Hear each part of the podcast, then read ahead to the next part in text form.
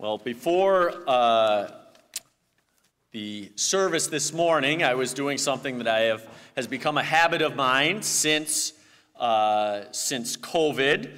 Uh, I discovered uh, during COVID that I had a lot of time to kill on Sunday mornings when I didn't have to be at church at 9:15, and just sitting around in my apartment wasn't helping me any. So I decided to get out, and I, I discovered uh, a lot of of beautiful areas of the Twin Cities area that I was not aware of beautiful parks, beautiful walks, beautiful nature. And so I was out this morning in uh, the Minnesota River Valley uh, wildlife uh, area uh, over there by the airport. And that was a, a beautiful time for a nice walk in nature. And I was wondering why there was nobody else out there. And then once I got down to the level of the river, you, you park up above on the bluffs. Once I got down below and I was greeted by just swarms of flies, I, I, started to understand why. There were no people around, and so I was the only item on the menu, and that, that kind of put a negative twist on nature and my enjoyment of it. Ne- nevertheless, though, I found this to be a very great aid to me on Sunday mornings because I find, and perhaps you find as well, that there's an incredibly beautiful spiritual aspect at times to being out in nature, uh, to being, uh, one just feels closer uh, to God as you are surrounded by His handiwork, and it is much, uh, it is almost impossible not to admire and be in awe of God when you are considering His creation that he has uh, placed in order. And I think it's been mentioned before that really all it takes to be able to truly worship God is even to understand and study one specific aspect of nature. And so when you are surrounded by nature and when you are seeing uh, the, the creatures, when you are seeing the trees, when you are feeling uh, the aspect of being in nature, well, it's, it's difficult to not uh, be grateful, to not appreciate, uh, appreciate God's wonder. Uh, perhaps it's a little bit easier during this time of year when I'm, when I'm going on these walks during the winter. It's a little bit more difficult when all you're seeing is the, uh, is the wonder of, of white precipitation covering everything else and the wonder of pain receptors in your toes telling you about the cold. But nonetheless, I think each one of us has had an experience, and perhaps a recent experience, of being out in nature and of just appreciating God's goodness as a result. And I think, therefore, it's fitting that we are in the Psalms in our uh, daily Bible reading calendar. Because the Psalms have a variety of different themes, but one certainly of the main themes is how uh, nature reflects on uh, our understanding and appreciation of God and His power. And when I was reading Psalm 8, and generally uh, uh, what I find helpful, especially with the Psalms, is I have the Alexander Scourby uh, app, which you can it will read uh, various parts of the Bible to you. And I, I just appreciate hearing the Psalms uh, because they're very musical and lyrical. But what I found in, in getting ready for this, uh, this, uh, this message is that there's, a, uh, there's a, a bit of a trap that I sometimes fall into with seeing the Psalms purely as musical, seeing the Psalms purely as worshipful. Perhaps you have dealt with this yourself, and seeing it being stirred by the Psalms, having one's feelings and emotions stirred by the Psalms and uh, being uplifted by the Psalms, and not really understanding the, the deeper truths that are contained therein. Because the Psalms are not simply uh, uh, stories, uh, or sorry, they're not simply songs, but they are also representations of truth as well, and very deep truth that has application. Sometimes, again, uh, we can read the Psalms and not get a lot of application. We can read the Psalms and just say, oh, God is good. Amen. Selah. And move along. And yet, I found here in Psalm chapter 8 that there is some truth here that I think is, uh, was uh, brought to mind a couple of different, I think, applications that uh, are useful, I think, in the Christian walk that made me uh, stop and think a bit, and I hope uh, will be a blessing to you. So before we get into these, uh, let's pray and ask God's blessing on this time together tonight. Lord, I thank you for the wonder of your creation. I thank you for the wonder of your heavens, the wonder of earth. Lord, even though creation has been uh, is fallen and has been marred by our sin and the entry by our sin of death into the world, and yet, Lord, there is much beauty, there is much glory that is reflected on you, the Creator, by your creation. Lord, I pray that as we, uh, like David, glorify you for your creation, Lord, that our hearts would also be uh, turned towards you, and Lord, that we would understand and apply the lessons that you have for us out of this passage tonight. In your name, amen. Well, again, we are speaking about the topic of creation, and we see that uh, David's heart is just overflowing in this psalm, Psalm 8. Uh, he is considering the glory of God's creation, and he's just overwhelmed. And the first thing that I want to uh, talk about that I think is very important for us is to understand the connection between creation and creator. Now, the first way that we could go with this, and I think it is a valid way to go with this, is that, of course, this particular aspect of God's glory and God's uh, testimony, his, his his word and message to man that is contained in creation is, of course, under attack in our day and age. And of course, it would be easy to stop there. It could be very simple to preach an entire sermon about how the devil desires nothing more than to excise God from creation, to instead uh, understand creation in a purely material sense, in a purely scientific sense, and therefore remove God from it. And of course, the devil wants to do this because he wants to excise God from the minds and hearts of human beings. And yet, we see throughout the scripture how many different places creation is one of the loudest and strongest testimonies for not simply God's existence, but also his power, his glory, and his plan for man. We see that throughout Scripture. In fact, we, uh, as I was speaking about recently at prayer meeting, we see that as a basis for a salvation message by the Apostle Paul to the Athenians.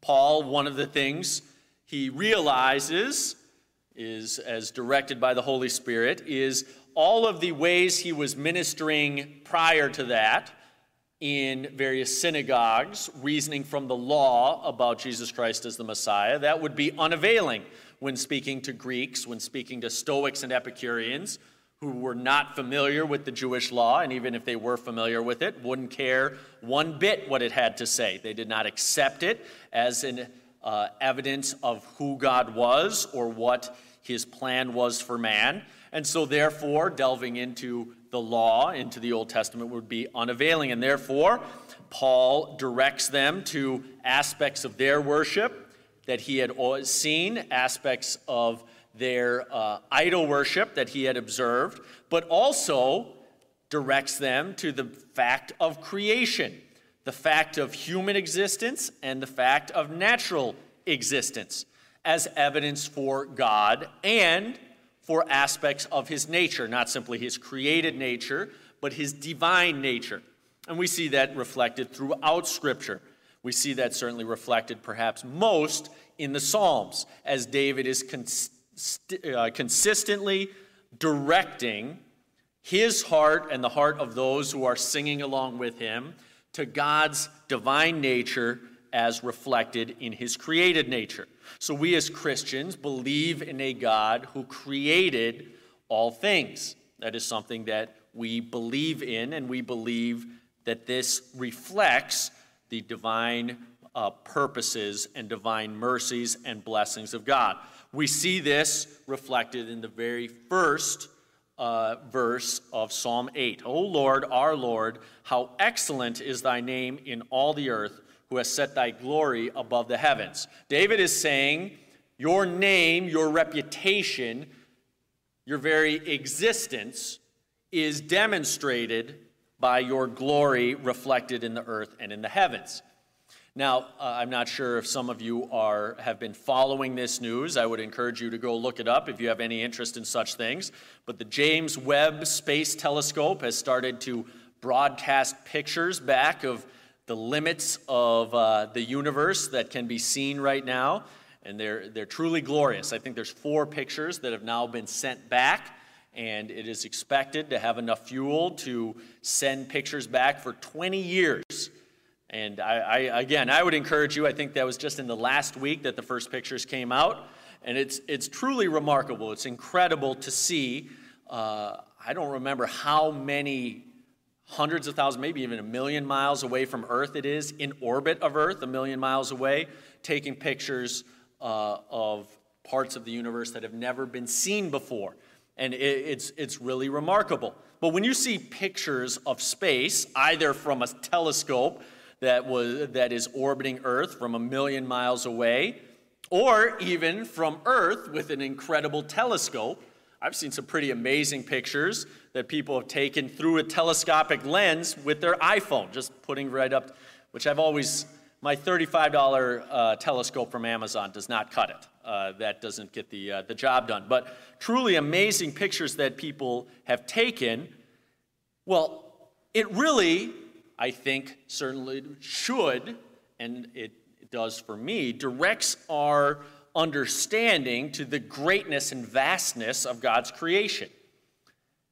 And frankly, I think for many, it uh, also brings back not just the vastness of God's creation, but our comparative insignificance in terms of our size in the vastness of the universe. For some people, people who don't believe in God, this is a very perhaps terrifying aspect. We are in cold, vacuum, black space, hurtling through space, and we are part of this galaxy, and yet there are so many billions upon billions, billions times billions of stars that are out there and galaxies and things of this nature, and we're on this this one little rock in the middle of it. It's terrifying for some people, and yet I think each one of us, even as believers in God and His creation, if we're in a place with sufficiently low light pollution and seeing the stars uh, spread out against the sky, are just struck with awe at how much there is out there and our comparatively small place in it. And this should bring us to the first truth. The fact is that our understanding of creation, our understanding of God's incredible plan and his incredible uh, work, which we see reflected from the large scale uh, of the universe to the very small scale of uh, just the most infinitesimal uh, light, uh, life on earth. This ought to prompt us to glorify God and humble ourselves. This is something that we see, I think, reflected very well in Job. We are in Psalms, but we just recently came out of Job. Job has been, uh, he was a just man. Uh, he was walking properly and correctly before God. He is nonetheless tested, and as his true friends, again, uh, in reading Job this time, I was struck by the fact that these are true friends of his. They sat in silence for seven days. I don't know that I'm true enough friends with any of you to sit in silence for seven days. I think that would be pretty tough for me. Uh, but these are true friends, and they are speaking things that are generally truth. They're simply misapplying it to Job. And we see with their influence, Job, in self defense, gradually becomes, is pushed more and more into error in self defense. But what is it that God does to correct Job? We see starting in ver- chapter 38 that it's almost entirely God speaking to Job about nature, about creation. God is uh, illustrating his existence, his omniscience, and his omnipotence by directing Job to nature. Do you understand this aspect of nature? Could you have created this aspect of nature? Could you have done this? Can you understand this? And Job, of course, is completely unable to do so. And what it prompts in Job is the correct response to a true understanding of God's creation. We see this in chapter 42 of Job. Then Job answered the Lord and said, I know that thou canst do everything, and that no thought can be withholden from thee. Who is he that hideth counsel without knowledge? Therefore have I uttered that I understood not things too wonderful for me, which I knew not. Here I beseech thee, and I will speak. I will demand of thee, and declare thou unto me. I have heard of thee by the hearing of the ear, but now mine eye seeth thee. Wherefore I abhor myself and repent in dust and ashes. We see a humble Job when he is confronted by the awesomeness of God's uh, nature revealed to him. A humble Job who understands God's incredible power and his own weakness. This is what nature ought to prompt in us is humility. This is uh, uh, a humility that, and we will cover this next, but a humility that is properly tied to awe and respect of the Lord. There's again, there is a uh, a worldly aspect of this, a godly, a godless aspect of this, in which it is not humility, but a type of nihilism in this entire incredible empty galaxy that is so massive. What does it matter at the end of the day in this brief time that I'm on earth if I do something bad that makes me feel happy? My existence is in the, the uh, going to be over in the blink of an eye, and the, these light specks hitting my eyes are hitting me from hundreds of millions of light years away, and there's no point to trying to live by uh, God's principles. There are people that do that, and yet we see in Job the correct humility, a humility which acknowledges God's glory and humbles ourselves before Him. Well, this uh, truth about God's power and His awesome work and this reaction, this humility, ought to prompt in us two different aspects of application. The first, of course, is that it ought to prompt in us the application of a proper understanding of God's awesome power. And this is something that challenges the growing uh, and, uh, in some cases, established orthodoxy, excising God and his power from our natural world. And we as Christians ought to stand up against this. There's another aspect of this that this also ought to uh, uh, bring back to us as well, which is a perhaps more uh, pernicious uh, falsehood that can uh, tend to creep into our thinking. And that is a belief or a thinking uh, that God's hands are tied by human action or inaction. When we consider the heavens, we, we heard about this from Kevin this morning in the call to worship. When we consider the ordered vastness of the universe, when we consider the incredible beauty and design of nature, it not only ought to fill our hearts with awe and gratitude for God's incredible work of creation, it also ought to remind us about God's incredible power and plan it ought to increase our faith.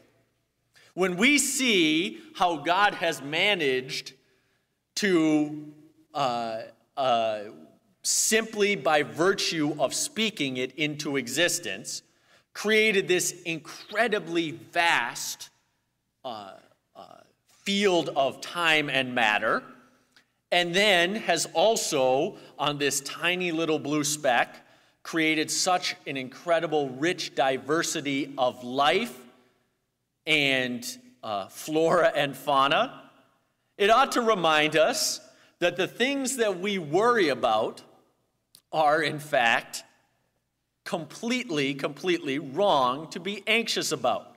If God can create things of this magnitude, of this precision, of this detail, if God's eye is, in a word, on the sparrow, we know we need not fear that things are getting out of his control.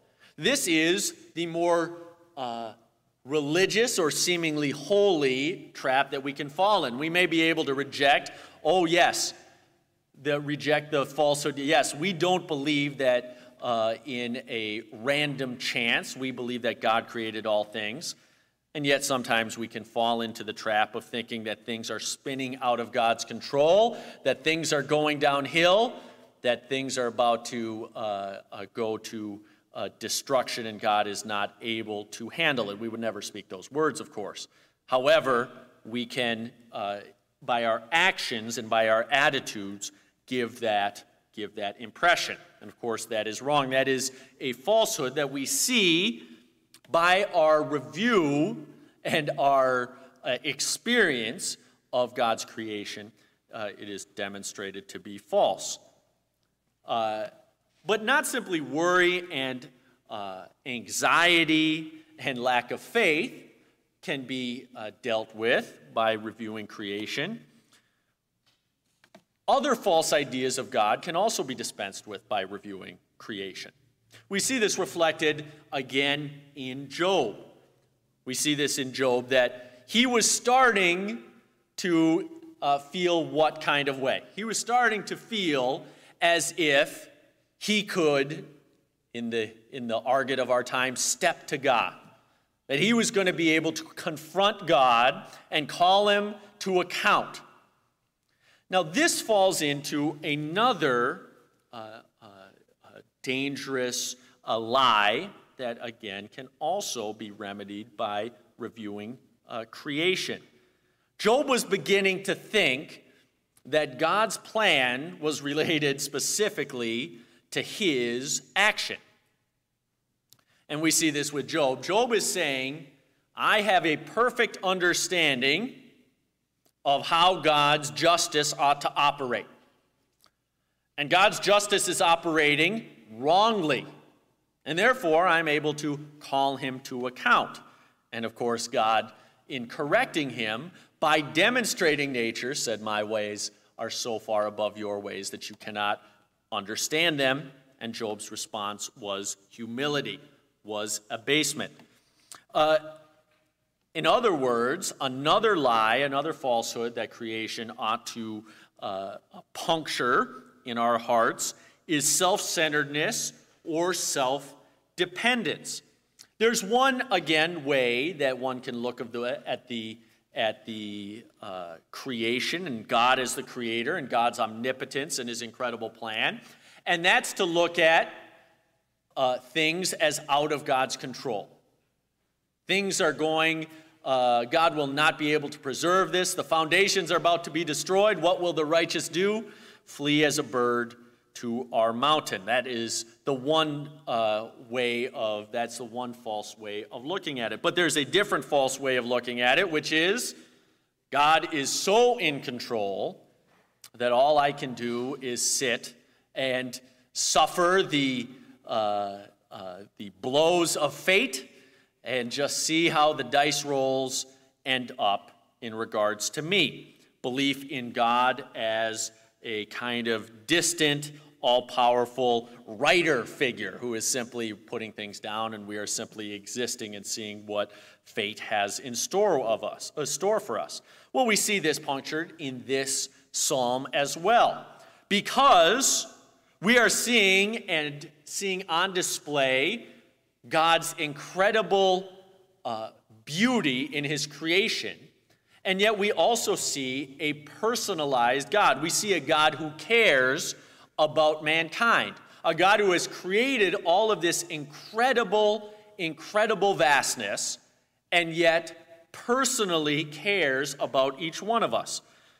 Again, in verse 3, we see reflected the humility that we ought to have. When I consider thy heavens, the work of thy fingers, the moon and the stars which thou hast ordained, again, think of the vastness reflected here. Uh, uh, the stars themselves, uh, when you read about them, it causes your head to spin. I'm not sure if any of you have ever seen their uh, YouTube videos that compare the size of the earth to various celestial bodies and then keeps drawing out, and you see, all right, the sun is this many earths and then this star is this many suns, and you keep going out and out, and it, it's, it's truly remarkable. Uh, and uh, again, a bit head spinning to see the scope of the universe and the scope of some of these stars. But when you see these things, he says in verse 4 What is man that thou art, mindful of him, and the Son of Man that thou visitest him? The humility that comes here is an understanding that I am insignificant, I am dust.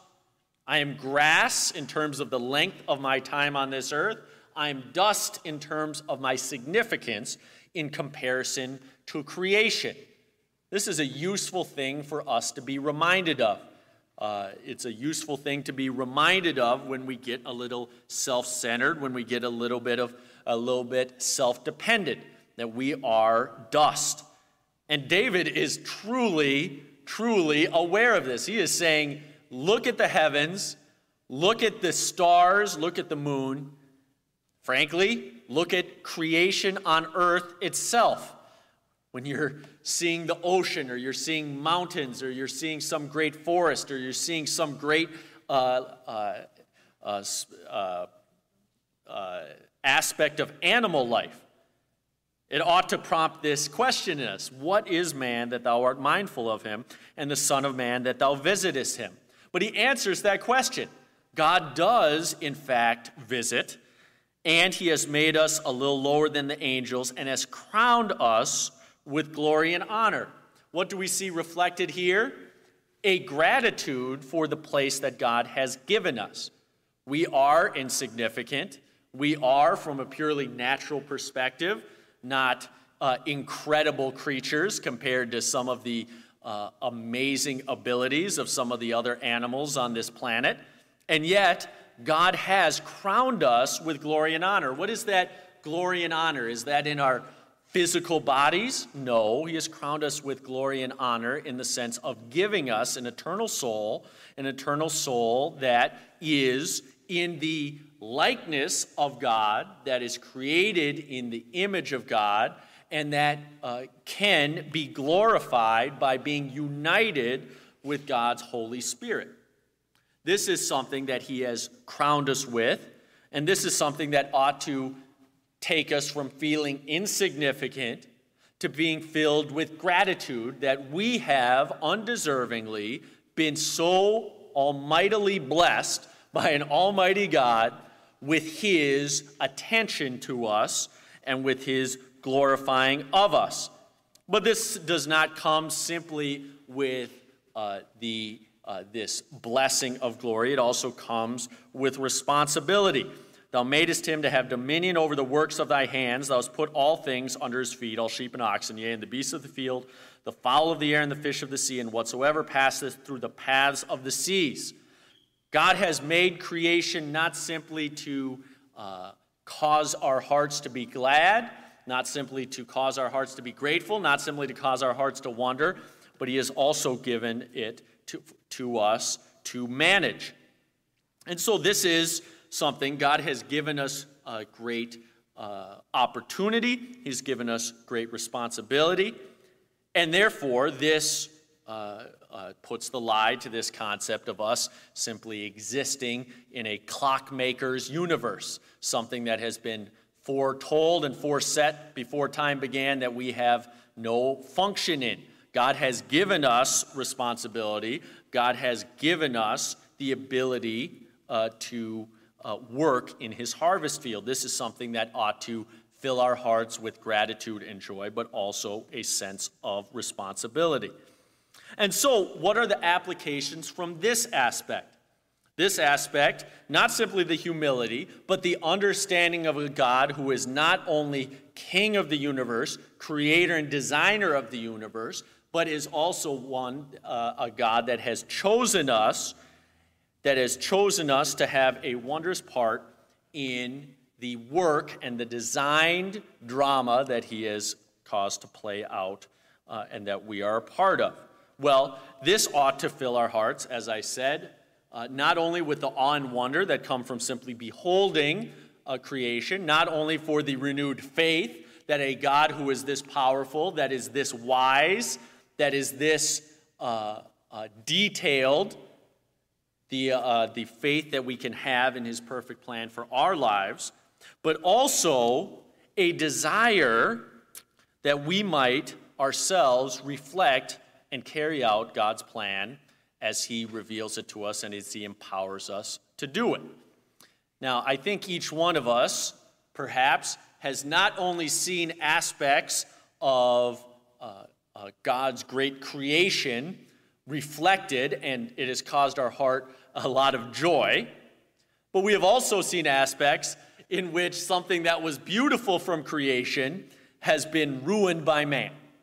I, I, when I go on, go on walks, it is kind of amusing to me sometimes and also a little bit saddening to see great uh, rock cliffs and great beautiful aspects of nature that people have been spray painting on, or there's a variety of trash sitting around, and you say, wow, this is something that would be such a beautiful aspect of nature, and yet we see uh, man's carelessness, man's uh, lack of uh, uh love for God's creation has led to a uh, lack of stewardship and has led to a lack of respect for creation. I think each one of us perhaps has had experiences with that where they say, boy, there was, there was great beauty here that God created and that God entrusted to man, and man is doing a proper job of messing it up.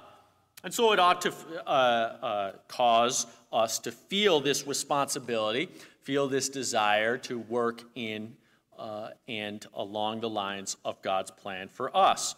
But it also, I think, also ought to, as we go forward, uh, as we are experiencing and appreciating God's love for us, continue to uh, direct us back to that awe that we have, ought to have. We see throughout Scripture the necessity of the fear of the Lord as an aspect of wisdom. Now, I think the fear of the Lord, uh, in terms of respect and awe for God and His power is perhaps best, uh, uh, best experienced in nature. You have a true understanding and respect for God when you start to experience the power of and uh, uncontrollability by man of nature. If you are out on a, a very high sea, and there's a lot of uh, wave action, or simply if you go on YouTube and see what an 80 to 90 or 100 foot wave looks like and the power that it has. You say, wow, God's creation that He has created, His nature is so powerful. And this is simply a tiny little aspect on a tiny little uh, fleck of dust in the scope of God's creation. When you read about some other planets, when you read about other planets and what those look like, God created those. Just because God's focus is on us on earth doesn't mean that God did not create those planets and the incredibly strange and bizarre to us uh, states of being that they exist in. Uh, we have an appreciation and awe for God's work and a respect for his power when we uh, experience experience his creation. And we see this uh, uh, awe that we ought to have, this fear of the Lord that ought to be produced by this respect uh, uh, set forth throughout Scripture. There's, I would go through and we could do a sword drill of how many different ways the, uh, the work of God in creation is something that is used by Scripture to direct our hearts heavenward, to direct our thoughts heavenward, and direct ourselves to a true, humble understanding of where we ought to be.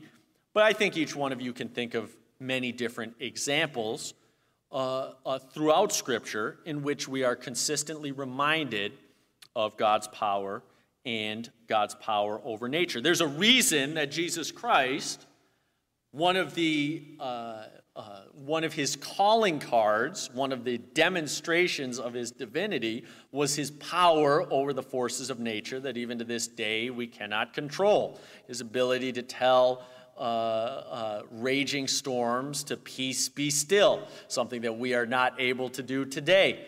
His, uh, his demonstration of his power over nature. And again, just that is, uh, in the vast scope of things, so small and so simple, and yet it is demonstration of his power. And so, what is the application to us as we go forward uh, uh, tonight into our week? Well, the first thing, as I mentioned, uh, is a proper understanding of God. A proper understanding of God. This is very important to us because how we understand God how we know God, what we understand His nature to be, is very essential. And there's nothing the devil loves more than to twist and corrupt our understanding of God. And each one of us, I think, can much more easily see how this occurs in other people or other forms of theology. Oh man, their experience of God, their understanding of God, perhaps as a form of uh, uh, just uh, Santa Claus who just gives you good gifts on earth whenever you ask for it if you are sufficiently faithful. That is a misunderstanding of God. Or God uh, purely as some sort of cruel tyrant, or God as whatever uh, misunderstandings of God exist. And there are many. And yet we ourselves can fall into misunderstandings of God and His uh, place in the universe if we focus too much on any one aspect of his character. If we focus purely on God as the creator, we would miss God as our father. We would miss God's personal uh, care and desire to, uh, to bless us and to know us. We see that both of these aspects of God's character reflected here in Psalm 8, and we cannot lose either one of them. And so, therefore, we must understand God. God as all powerful, as omniscient, as, so, as uh, uh, a being who has created all things, things beyond any possible understanding of any human being. Uh, much as we might try and as many strides as we may make in understanding creation, there's still much that is beyond our understanding or our uh, knowledge. We need to understand that awesome aspect of God in the terms of in terms of literally uh, awful, full of awe, his aspect of his nature. We must also understand his care for us. It's been mentioned before, but I think it is true that one of two ways that we uh, receive a, uh, so many sins of uh, our perspective come from either uh, losing faith in God or losing our understanding of God's love for us. We think either God cannot help us or we think that God does not desire to help us. And both of these uh, can lead to great issues. And we see both of them uh, uh specifically addressed head on here in Psalm 8. We see how powerful God is, and we see his care for us. And so, when we go forward, when we, as we walk through our Christian walk, we must always keep this proper perspective, not simply in an academic sense. Yes, I believe that God created all things, but also with all of the wonder, all of the awe that that comes with it. Our heart should be frequently turned to God by the things that we observe in His creation, by the ways in which uh, uh, all of these good things have been created uh, and uh, by God and that bless us with. But we also ought to remember as well that as He has created all of these great things, He has not withdrawn. He has not withdrawn Himself, but remains in desire to communicate with us and to be known by us. And this, in turn, will create in our hearts, if we are truly being filled with the Spirit and our understanding of God as reflected in His scriptures is being directed by the Spirit. It will fill our hearts with a proper humility, a proper understanding of our insignificance, really, in the, in the order of the universe, the insignificance of our own power, of our own pomp, of our own glory, of our own pride. It ought to uh, uh, our own understanding of what we think God ought to do in our life. It ought to create in us uh, and reinforce in us that proper perspective. But it also ought to uh, create in us an incredible gratitude that the God who has so marvelously uh, performed this work of his hands uh, cares about us. It also ought to create in us a sense of responsibility to ones who have been entrusted with such great uh, uh, and important duties as uh, prescribed by God. I've often thought that it would have that it must have been an incredible responsibility to be in the garden of Eden and be set over all of these wondrous aspects of creation. But yet we as human beings have a responsibility that is given to us by God. And that is something that when we see God's creation and the beauty of his creation ought to fill our uh, hearts with a responsibility, a feeling of duty uh, to uh, proceed as he has done and to walk in his ways. So, as we go out tonight, listen, there's probably too much light pollution to get much of the stars tonight, and I think we missed the super amazing moon that was like last week. Every time, it feels like it's every couple of weeks that there's this is the greatest moon of the year. You got to see this moon, and they all they all look pretty similar to me. But you're still going to be able to see some stars, I would assume. You're still going to be able to see aspects of God's creation, even in something as simple as a flower and a blade of grass, and in some, uh, some animal life, in trees. And each one of these things are things that ought to uh, lead to our hearts, as David's were, to be filled and overflowing with glory of God, for God, with humility, and with love and gratitude for God's work in our life. So, let's close now with prayer. Dear Lord, I thank you for your marvelous creation. Lord, I thank you for the blessing that it is to exist in this incredible universe, this universe that is so vast, this universe uh, that is so uh, incomprehensible, and yet, Lord, even this planet, which is so perfectly attuned to the needs that you know we have and is so, uh, is so gladdening to our hearts. Lord, I thank you for these things. And Lord, I thank you for what they reveal about your power and your plan for us. Lord, I pray that you would help us to trust in that power and to trust in that plan. Lord, that uh, I pray that you would help us to, uh, as you give us the power and as you give us the direction, to play our part that you have given us uh, as we walk forward in your word. In your name, amen.